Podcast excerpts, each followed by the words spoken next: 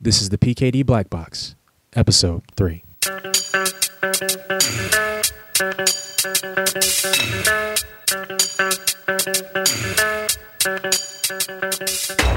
This episode of the PKD Black Box is brought to you by MyDigitalComics.com. At MyDigitalComics.com, you can download digital versions of comics such as PKD Media Presents Volume 1, Mercury and the Murd the Collected Edition, and Wasted Wonderland, along with an assortment of independent and up-and-coming publishers at reasonable prices. Your downloaded comics are non-DRM and transferable to any computer device you have handy.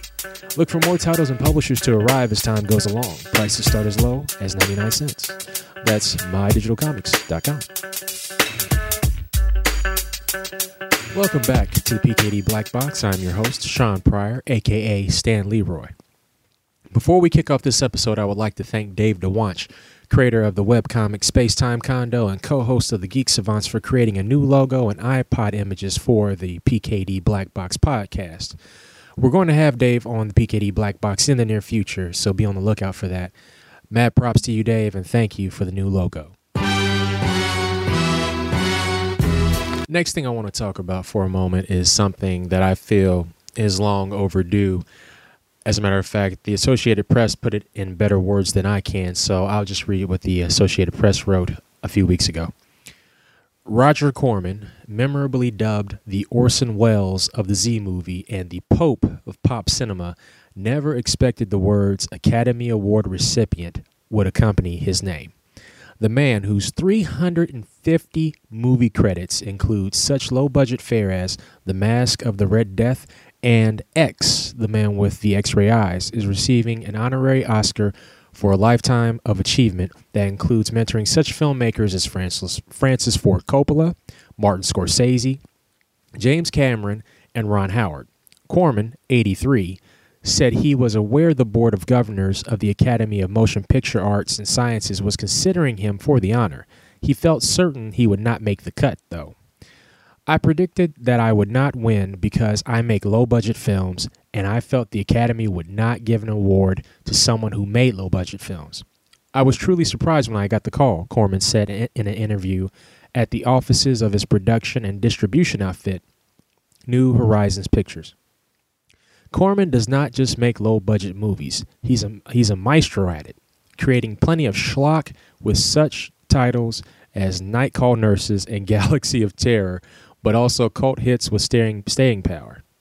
Among his productions are Death Race 2000 and Little Shop of Horrors, shot in just over two days for $30,000, featuring a young Jack Nicholson and a creepy, campy storyline that later spawned a stage show and Hollywood musical remake. Along with Nicholson, those who got acting breaks from Corman include Robert De Niro in 1970's Bloody Mama, Charles Bronson in 1958's Machine Gun Kelly, and Sylvester Stallone in 1975's Capone and Death Race 2000. Corman received his award at a ceremony November 14th, along with fellow honorary Oscar recipients Lauren Bacall and cinematographer Gordon Willis. Now, what I remember Roger Corman for most is a film he did in the 80s called Battle Beyond the Stars. This film was really playing off of the whole Star Wars vibe, Star Wars pop culture phenomenon. And essentially, what it is, is, is that it's a um, combination of Seven Samurai meets Star Wars, but with that Roger Corman touch to it. Uh, James Cameron did effects work on this movie, and he's he's credited for the uh, effects work. The DVD may still be out for Battle Beyond the Stars, but I think it's out of print, so you may have to go find a used copy somewhere, or go to eBay or Amazon or somewhere. Hopefully, you don't have to pay too much for it. But it's it's a fun watch and yeah it's corny it's cheesy it's campy it's got a lot of production tricks and things you would just say oh this is just awful. But it's a lot of fun. It's a lot of fun. I enjoy it and it's the one thing i remember most about roger corman movies. I did see the old school death race 2000 which is just harsh it is an extremely harsh film and it might not be for the faint of heart but battle beyond the stars is what i remember or know most of about Roger Corman. But mad props to Roger Corman and congratulations on uh, your Academy Award.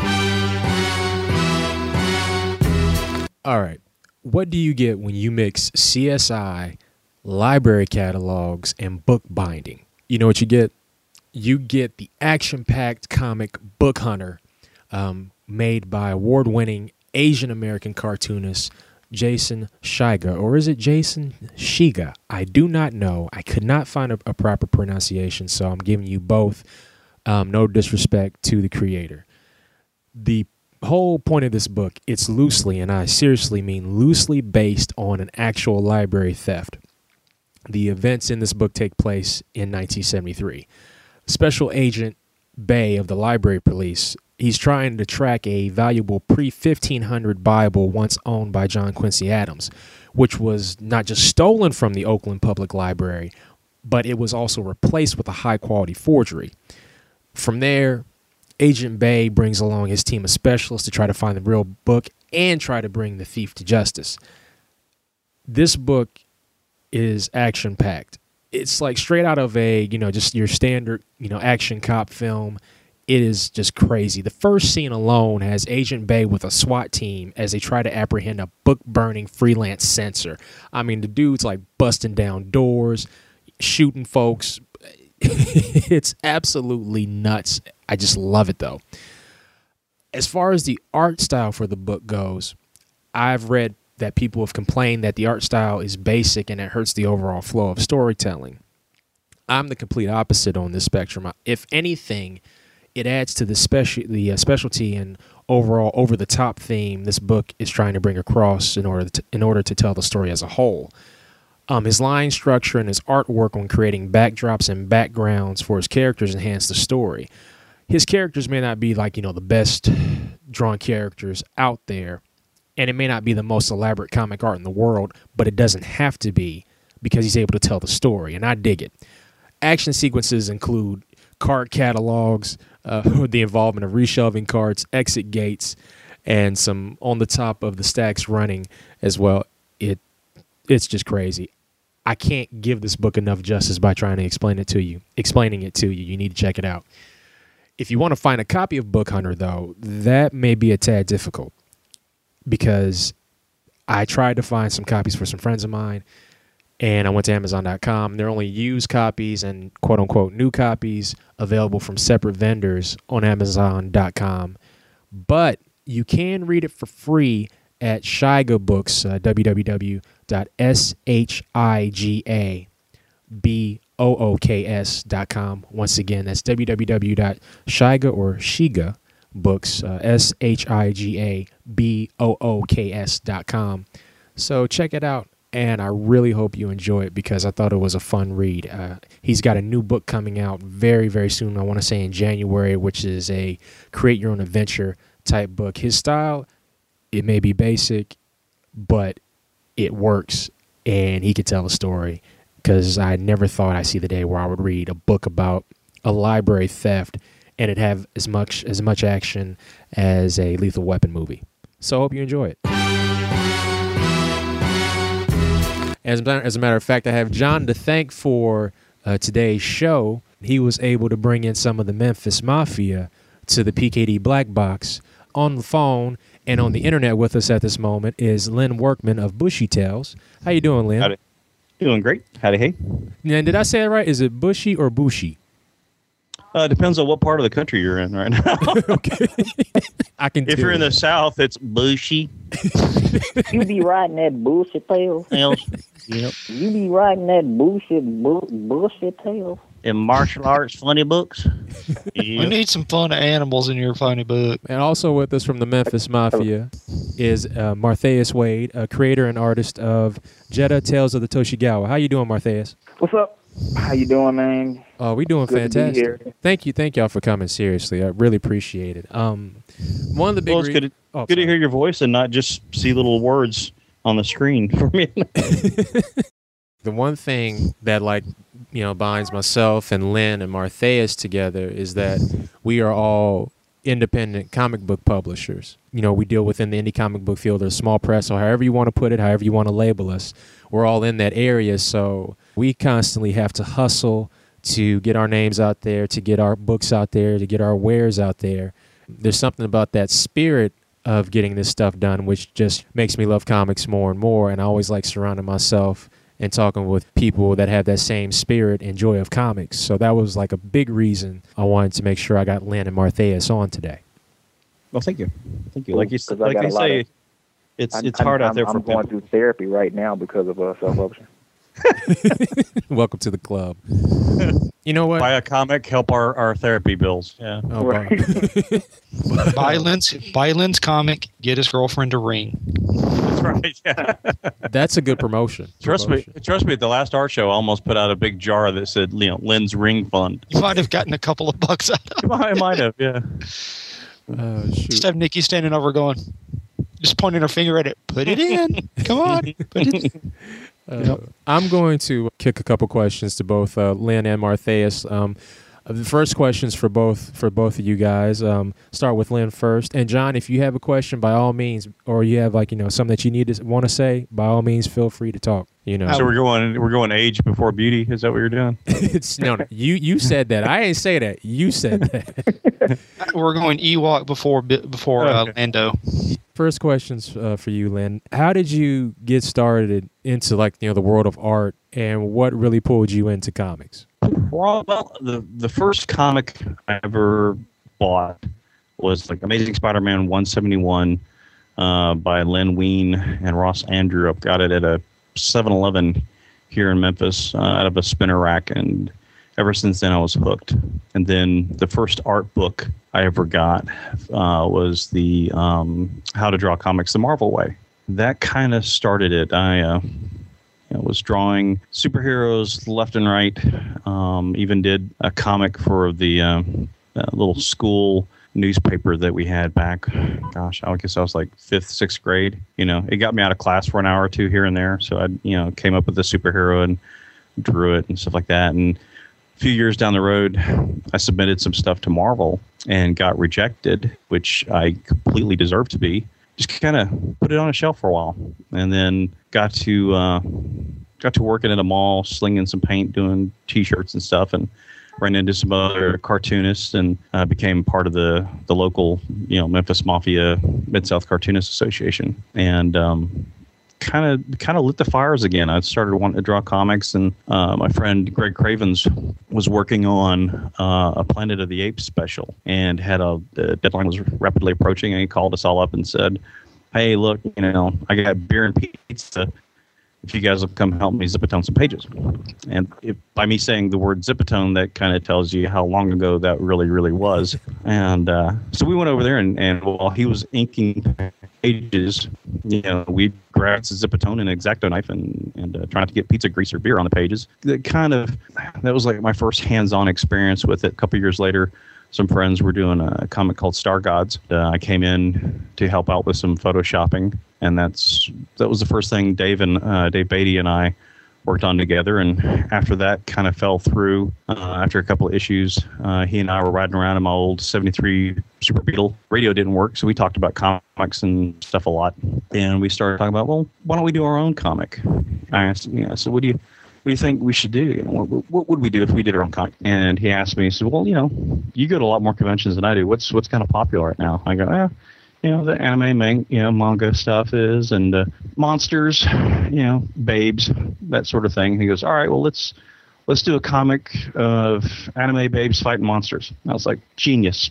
Cool. All right. And uh, it started off, it was going to be extremely cheesy and um, a lot of cheesecake. After Dave took a couple passes on the script, it became more and more serious and became deeper and deeper. And, and we got to really like the characters. And it's kind of like, wow, we, we really can't go cheesy with this, can we? Ended up going kind of serious with it and did a web comic for a while. And after a while, everybody kept saying, well, so when are you going to actually do a comic? And we're like, well, we're doing a web comic. And I'm like, well, yeah, but when are you actually going to do a comic comic? So I was like, well, let's do a comic comic. So we did.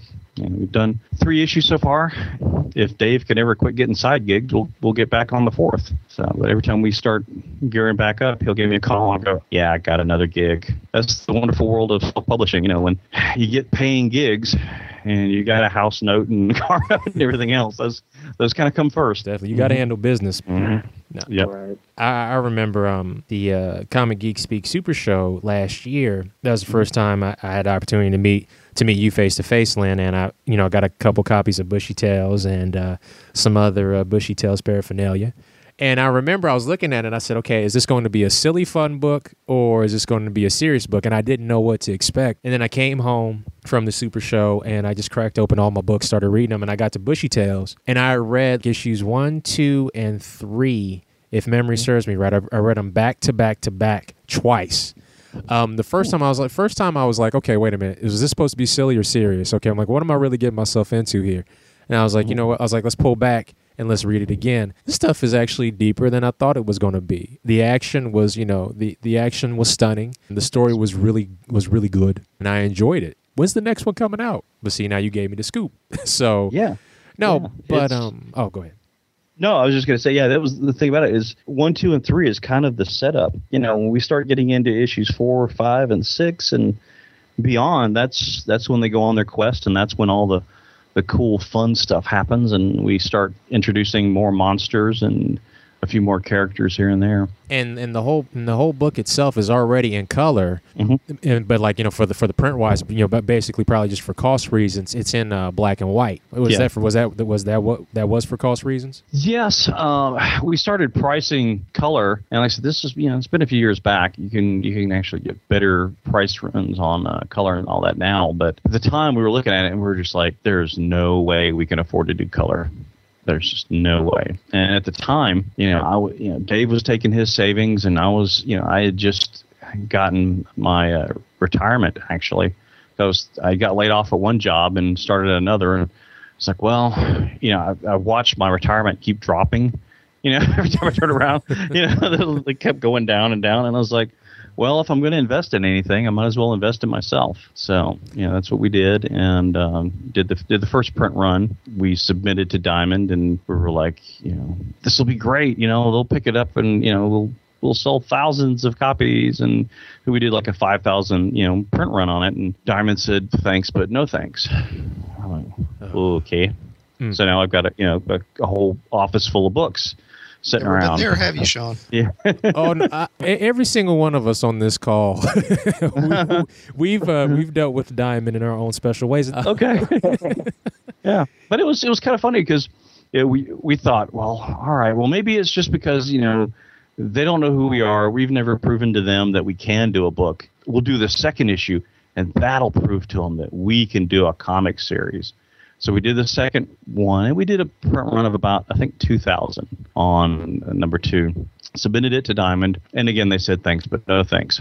But we're like great. So we continued to you know sell them at conventions literally sell them out of the back of our cars you know that's that type of thing. We thought all right so should we do another print run?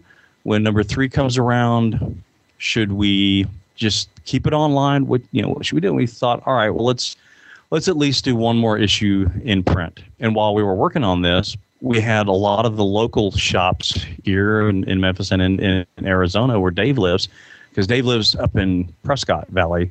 It's not too far from Phoenix. There's a huge comics crowd and uh, you know, retail shops and all that out there in, in Phoenix. And they were they were contacting Diamond for us, saying, "Hey, how come you guys aren't carrying this? You know, we're selling it in our stores. You guys should carry this." And and so they you know ended up contacting Dave so we went back and redid a, a there was a few things we wanted to fix on on issue one we kind of played george lucas and went back and corrected a few things and you know did a special edition you know for number one and then submitted that through diamond and did number two and then uh, for number three we went ahead and increased the page count, kept the cost because we were like, all right, should we drop the price of the book or should we increase the page count?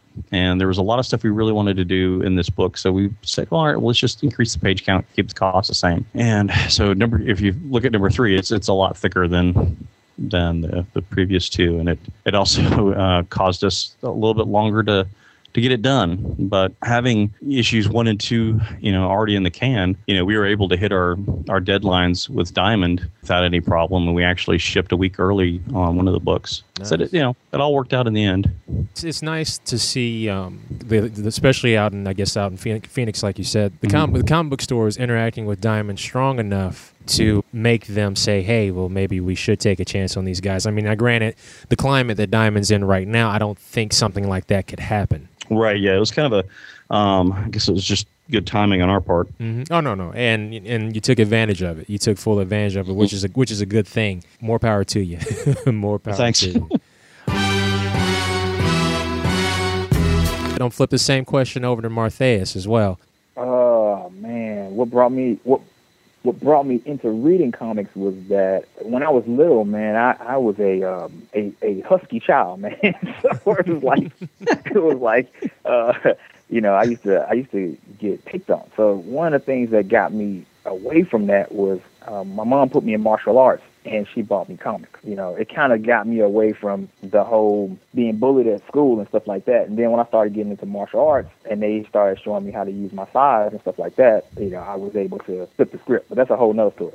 But that got me into comics. The the two of them kind of, you know, with me, they kind of grew. Martial arts and comics kind of grew together. So I stayed in that genre and I ended up getting into more more manga type stuff. You know what I mean? Uh, later on in life, I I actually ended up picking up a lot of Batman. I still do. Batman was was got what got me into comics, and then I gravitated from Batman to Teen Titans because of Robin, because of Nightwing. Then I went from there, and I went into manga and, and just independent comics and, and and stuff like that. And I got into college, you know, and and, and I was still doing the martial arts thing and the, the you know the book thing, and I was a graphic designer at the University of Memphis. And it came time for my senior problem. You have to for your senior problem, you have to come up with a company and promote that company all the way through. You know, and most people would like, I'm going to do a a stamp collecting company or something like that. And I was like, eh, I'm just going to do what I want to do. I'm going to do a comic book company. I had to go through for the whole semester, promote it, come up with paraphernalia, come up with things that were going to push the company forward into the into the market. I had to do a lot of like a lot of research on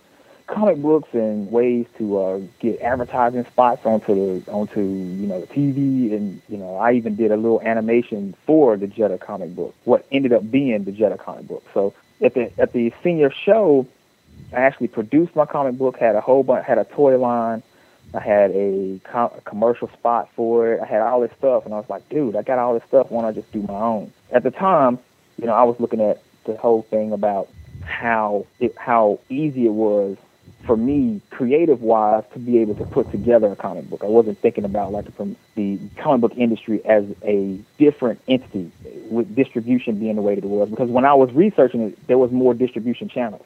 Okay, when I graduated, there was one distribution channel. You know what I mean?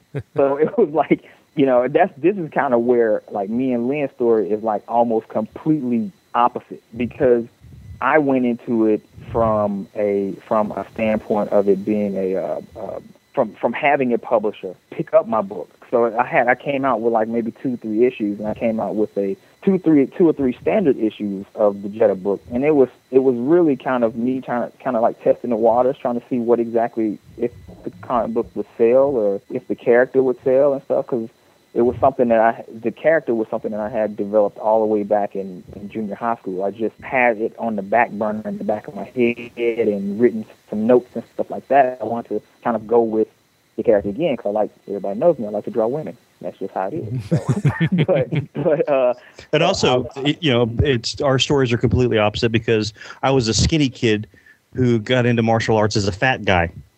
So there's that. And then I was a fat guy that got skinny off of martial That's arts. right. So it, it kind of like you know. Plus he's white and I'm black. It's it's like yin yang, dude. Yes. This Ebony and Ivory. That was the uh, alternate name for this podcast, by the That's way. right. yes, Yeah. it was the Ebony and Ivory show. We just couldn't decide. We just couldn't decide who would be the ivory. Uh. I had the uh, I had uh, the character, you know, um, at the time. You know, I, I came out with the book just to test the waters, and I found this this uh, printing co-op that like really lowered your cost because they ran your books with 50 other books. The print quality was not good at all because by the time they got around to my book, it was like they would be running low on ink. They'd be, they'd be just trying to finish the run. But you know, pouring in the coffee from last night just to make the exactly.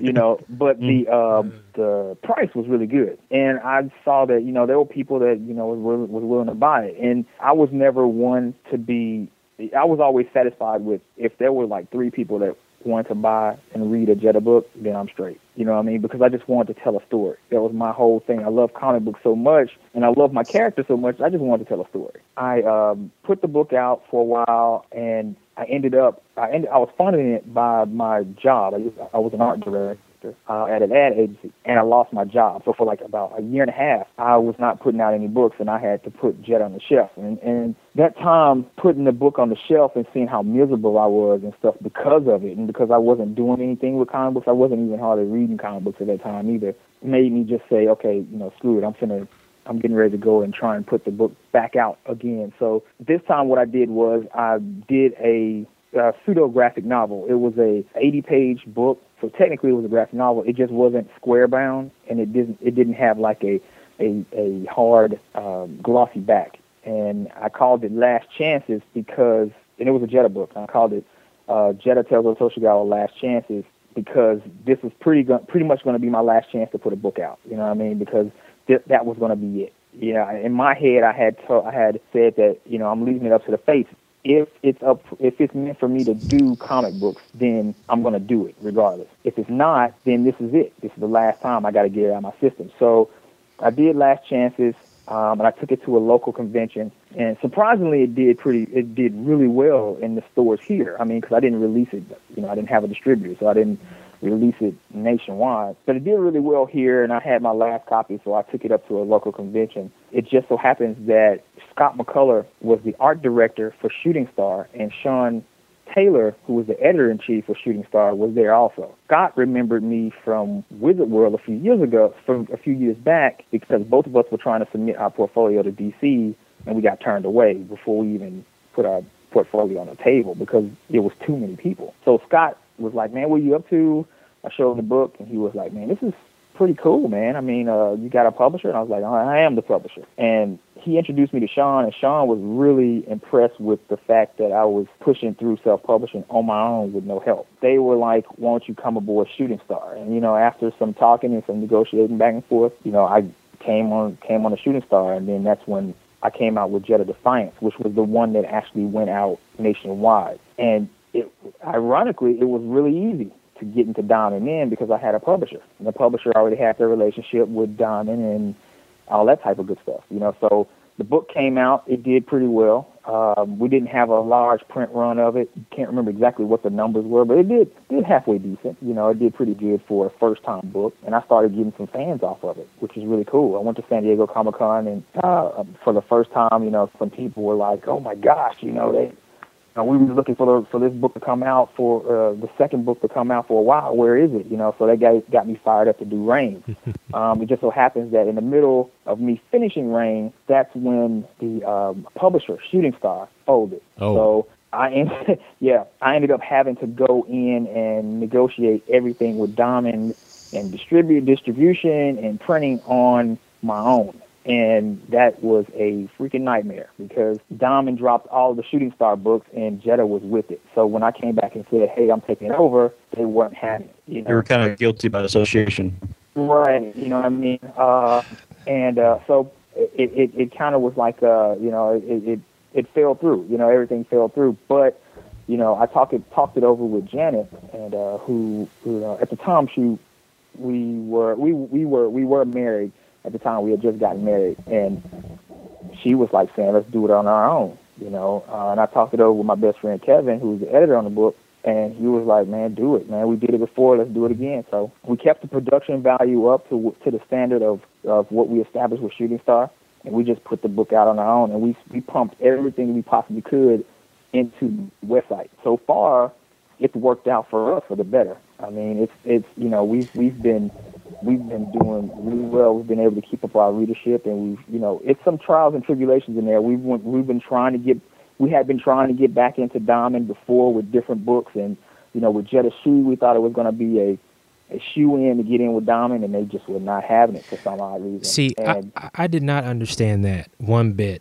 I, but then again, see, I don't understand the whole guilt by association thing anyway, for the simple Mhm. fact that when Shooting Star went down, if your book sold X amount of units, and this was before that whole, you know, you got to sell X amount of dollars or X amount of copies for you to stay in, you know, in previews.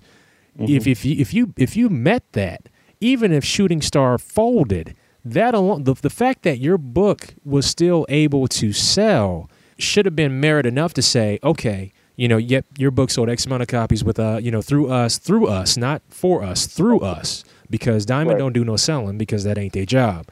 It sold X amount of copies through us, so why don't you come on down? Because at the same time, in my mind, I'm thinking, okay, if I was Diamond, I made X amount of dollars off this book because it sold this amount, this many copies. Shouldn't I want them to come back? Right. Well, that's what I was. You know, that was the thinking that that you know we initially had. You know what I mean? We we have had like steady momentum. You know, building for for a long time on the book. You know, it just it it just wasn't happening. So what we we I don't I don't know what their rationale is. Only thing I know is that you know everybody keeps saying it. You know, they're a business. You know, and Mhm. what their business practices are. Are I have no idea. You know, I mean, I don't know what they're thinking, and I don't know why they they didn't they they wouldn't even entertain the thought. I have I could could I don't know. But Um, truthfully, right now at this point, it's like I can really care less because you know we're doing fine on our own. You guys have you guys have heard of a shoestring budget, right? Uh, Anton, tell them exactly how did you bind some of your first comics? Dude, this is this is how straight up hardcore we were, man. My first comic that I did um, straight out of college, we bound those books uh, with shoestring. What? I went I, shoestring. I went and how we printed how we printed the book was off of an inkjet. Um, I printed out 200 books of about 35 pages of book. 30 no, tw- uh, 24. sorry. Wait, wait a minute. Hold, 24 hold, hold on one pages of second. book. I, I don't mean to That's a cut you lot of ink. That, that- yeah, that is a lot of ink coming off of inkjet. Was this off on the college's dime? No, this is mine. Oh, so uh, we we printed these books out. I got some um, illustration boards and all the covers so that we could have a hardback. All the covers were mounted on an illustration board and cut down to comic book size. Um, the pages that we printed off the inkjet, hole punched, and then bound with shoestring, and that's how we sold them. that is the MacGyver of comic books right there, if anything. Dude, I, I don't even have one of those. But I think Yeah. Lin is the only person that's got a book like that. Yeah. I don't even. I don't even have it. It's it's funny. Kiss uses their own blood, and Anton used shoestrings. Shoestring. Boy, Yeah, I'm telling you, man, you could have you could you could have done a, a product tie-in with Nike on that one. Get Yeah. some Nike, Nike or Adidas shoestrings, boy. You boy, you could have made some money off of that. talk about a print run. Get it? Yes. Run. Okay. Thank you. Boy, but He's here all Kevin and- night. Try the veal. That's right. Kevin and Janet were man, they were pissed at me every time we did a book. Pissed. They were like, Man, I don't want to do this shit no more. You know what I'm saying? Well, you guys have, have known each other. I mean, I've hell, I've known you for gosh over 10, 11 years now. But did you guys all meet through college? mm, yeah, yeah. We, I met Kevin in painting class. No, wait a minute, 2D design class, and I met Janet in creative writing. So, and we just we just all kind of clicked. You know what I mean? It's just we just kind of been friends ever since then. And and uh, you know, I was like Janet, fine. Hey, I want to be around her. That's Now, was that was Norton at U of M then, or was Norton not there yet? Norton was he was before me. He was in a class before me. He was the one that was kind of truthfully he was the one that kind of I looked at and was just like, dude, I want to do comics, man, because this dude is doing comics. You know what I mean? I wanted to I wanted to actually do my put put my own character out. He made me want to put my own character out because he had this character called I think Mr. Death or something like that that used to run into you know, run in the uh, newspaper. I used to read the crap out of thing. I thought it was thought it was pretty funny and pretty clever. When I met him, he was working on his senior problem. You know, his senior problem was doing a comic book company as well. He had all these cool slides of some stuff that he was doing, and actually stole the slides too. I stole his slides, man. He graduated, graduated, and he left, he left on top of a locker and or somewhere. And, and I, oh no, it was in the computer lab, and I picked him up off the computer lab, and I was like, "Dang, he's a mine." You know what I mean? but he was he was before. He was like in a, like two years before before me. So this was like this was like '94 then. Yeah. And, yeah. and, Okay. just, and just so people know, we're referring to the one and only Mike Norton, who provides uh, sequential artwork for the Green Arrow Black Canary series for DC. Uh, dude's a heck of a talented artist, and if you haven't checked out his uh, 24-hour comic with uh, was it Pirate Zombies or some, something to that Check extent, you need to Yeah. you, you need to check it out because it's off the chain. He talked about it on Around Comics, uh, first part of October. Martheus, you talked about your issues with with Diamond, and Lin had a different different experience with Diamond. Also, at the same time, with the way that Diamond is doing their restrictions as far as uh, how many copies you need to pre-sell or um, X amount of dollars you need to pre-sell on a book before you actually get kicked out of uh, previews. As um, I have the latest uh, copy of previews, and it just keeps getting smaller and smaller. How big of a role do you think this, um, you know, digital distribution of comics? Or even like a another type of distributor on the paper side like Haven, how does that affect the game? Now, granted, digital comics have been around much longer than people think. And I'm not just mm-hmm. talking like web comics. Digital comics have been around for a very long Yeah. time. It's just that people just acted as if they weren't there. But now we're getting they're getting more of that buzz. You know, Longbox is coming. You're able to read comics on an iPhone or a regular or a cell phone, and Sure. all these other types of things. What? Uh, how do you, how do y'all feel about the quote unquote digital revolution and other distributors such as Haven? Well, I know with with us, we for Bushi Tales, we had uh, we've always had it as a uh, digital download. You know, you could always go to our site and, and download it that way. We also did print on demand early on. The the problem I see with digital comics or another distributor is that comic shops you know, will complain about there only being one distributor out there, you know, Diamond. But at the same breath, they'll complain if they've got to order from more than one source. And I no, and I agree fully with you on that. And I apologize for mm-hmm. cut, for cutting you off. I- No, no, I, I made this I made this analogy to a friend of mine. I look at comic, some comic book shops, and I understand it's a business; they got to do what they got to do. But I, mm-hmm. I, I took this analogy. Imagine if uh, you ran a Best Buy, and you know mm-hmm. you have to and you have to order things for the said store. To me, a, com- a comic book equivalent of a Best Buy would be a Best Buy with nothing but Magnavox equipment. It's bland. It's mm-hmm. bland. There's nothing there. You have to go in those different catalogs to get those other products from other distributor distributors and warehouses in order mm-hmm. to fill up the store with enough variety to get what you need. Now, granted, I know it's all about profit margins, paying mm-hmm. bills, and stuff like that, but you got to put that work in. Well, you can tell when you go into a comic shop which guys only order from Diamond and which ones are a little bit more open-minded, uh, or will take that extra, you know, step or effort, you know, to do it. I worked retail for several years before I got into comics, and you know, had had a T-shirt shop, and I had to order, you know, for the shop. And I ordered from at least a dozen different distributors, if not more. You know, and it's just because we wanted to find the cool stuff you know what does walmart not have what does kmart not have you know i we wanted to carry the stuff and we were small enough to where you know we could turn on a dime you know we could say all right well this isn't selling let's mark it down get it out get something else cool in you know we could make those decisions without having to run it through a committee you know and it's i, I think the the retailers could do that and some do like i said you can you can walk into a shop and tell who's who's making the effort and who's just showing up and turning the lights on Oh no, I was going to say um, that um, with I, like I said, it's, it's with anything. With anything, it's always going to be you know up to the business.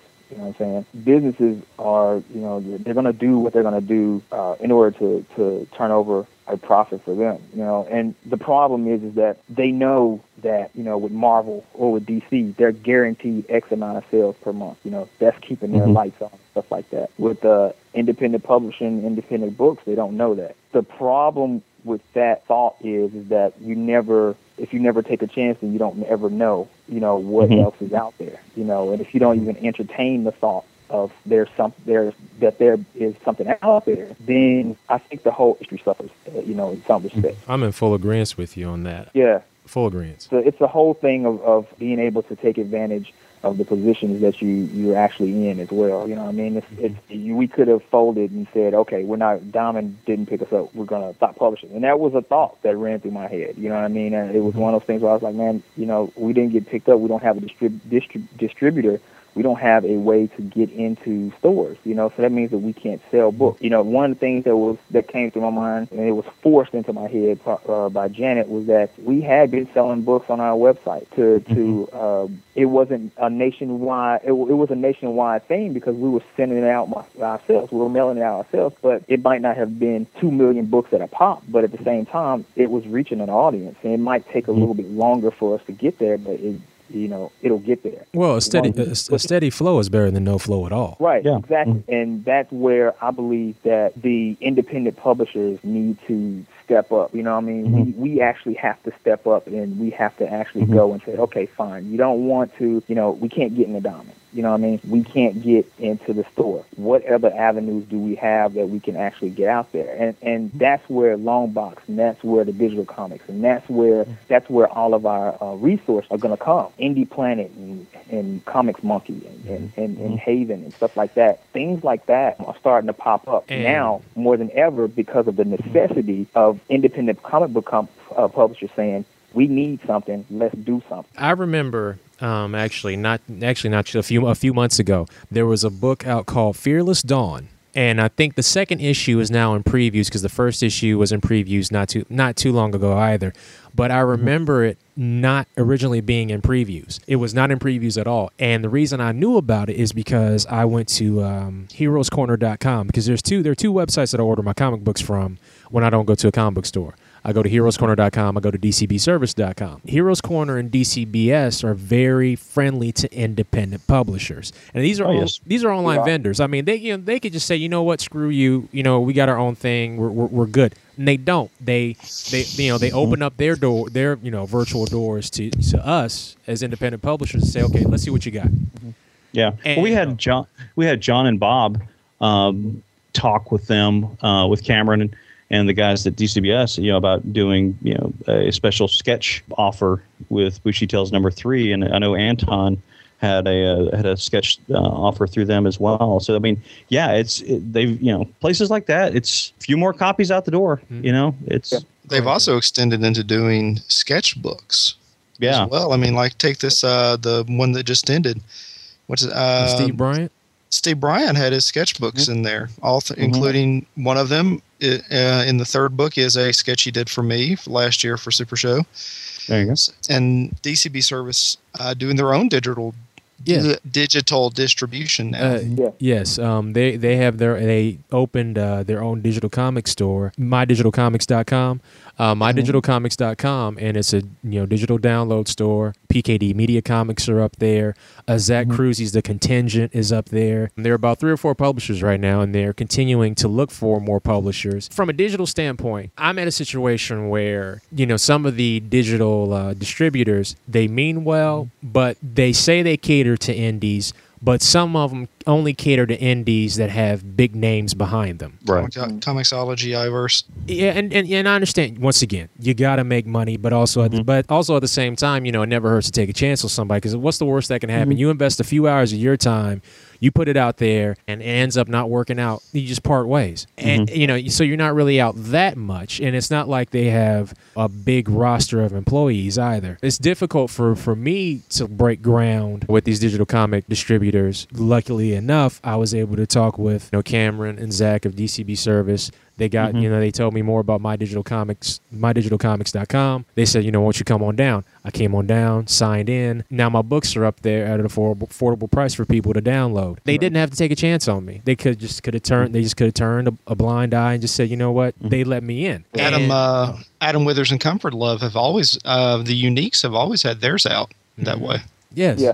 Oh yeah, we can do this. I, you know, there's no no hesitation in my, there's no doubt or hesitation in my mind. We can do this. It's just sometimes I wish some people that have the opportunity to take chances would take more chances. Um, yeah. Well, it's a it's a daunt it's a it, you know self publishing is not for the faint of heart, man. It's it's a daunting task. You know what I'm saying? Mm-hmm. It's it's um it's uh, especially if you're doing it on your own, there mm-hmm. you gotta be the the advertised guy, you gotta be the graphic mm-hmm. design guy, you gotta be the editor. You know what I mean? You gotta, gotta be, the roadie, the yeah. roadie, the salesperson. You know what I mean? Mm-hmm. It's, it's it's a daunting task. You know what I mean? And the one of the one of the huge, the biggest hurdles, one of the biggest hurdles is the distribution problem. It's it's Right. it's always the biggest problem, but there are ways around it if you're willing to work for it. It's, it's not going to come easy, you know. What I mean, unless you unless you are just the, the guy mm-hmm. who comes out with the, the the the book and everybody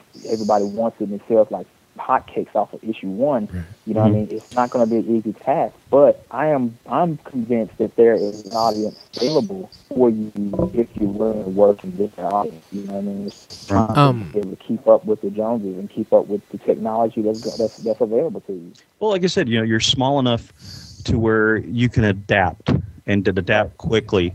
And a lot of people, you know, whenever we told them that we got picked up by Diamond, they just thought, "Oh, well, that's that's fantastic. You guys are set. You know, you're, you know, where's the limo?" Uh, it doesn't work that way. Never. You know, you know, Diamond is they're not a promotions company. They are not, you know, an advertising company. Or, you know, you pay them to place your ad in their catalog you know, which we did. You know, and it's like I said, it's up to you to get the word out. It's up to you to do all your your advertising, all your promotions, all your legwork, whatever. Uh, you know, you get the comics to Diamond, and they'll go distribute them. That's that's about all they do. Mhm. Like I said, that's that's what they do. So, and apparently, you know, they're the only ones that do it. But with other companies coming out there, and you're seeing more and more of them, I I think it's you know I think comics are still fine. We're we're okay. It's it's going to evolve. It's going to you know it's going to change, but we've got to change with it. And you know, Jon can tell you, you know, I I am not a digital person by any means. No. I I'm extremely low tech.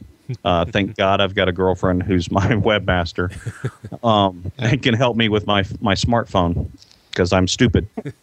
but you know, I would have never thought of reading comics on an iPhone or you know a smartphone. Yeah, I would have never thought about you know downloading comics. You know, yeah, we had them on our our site, but I just figured, all right, well, that's for the techie people that you know know how to do this stuff. I don't, I don't know how to download a comic. Yeah, well, Yeah. this is something I've talked about with Shawn on uh, other sites that I'm hypercritical of the iPhone as a app for that just because of its size being so small. I mean, Mhm. you think about it, I mean, it's only a 3.2 inch screen. I mean, yeah, you can go by panel and you, but still, you Mhm. don't appre- you can't get the art and reading the text boxes, especially on iVerse, who do not have a zoom feature. It's a Mhm. pain in the ass. Mhm. And as Shawn and I have discussed, uh, if you come out with a color Kindle type device that can uh, basically read CBR files, which is or PDFs, there's your tipping point. Well, and you know, and you know what's coming out next year? What? Apple tablet, Yeah. See, and, well, which and- is going to which is going to be run, which is basically going to be. You remember those ultra mobile PCs from a couple of years ago?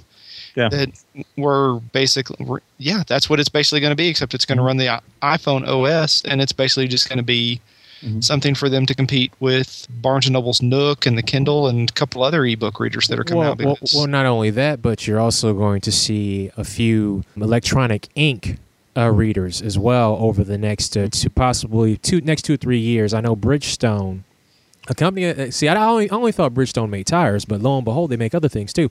They Mhm. are working on a color e-ink reader, which is just uh, it's a digital ink, electronic ink, a full color. And you'll be able to, you know, read, you know, books, comic books, what have you. And it's very thin. It's extremely thin, and um, and like there's a picture of a guy actually bending it. That's how thin it is. It's very pliable. It's very. can you wash it?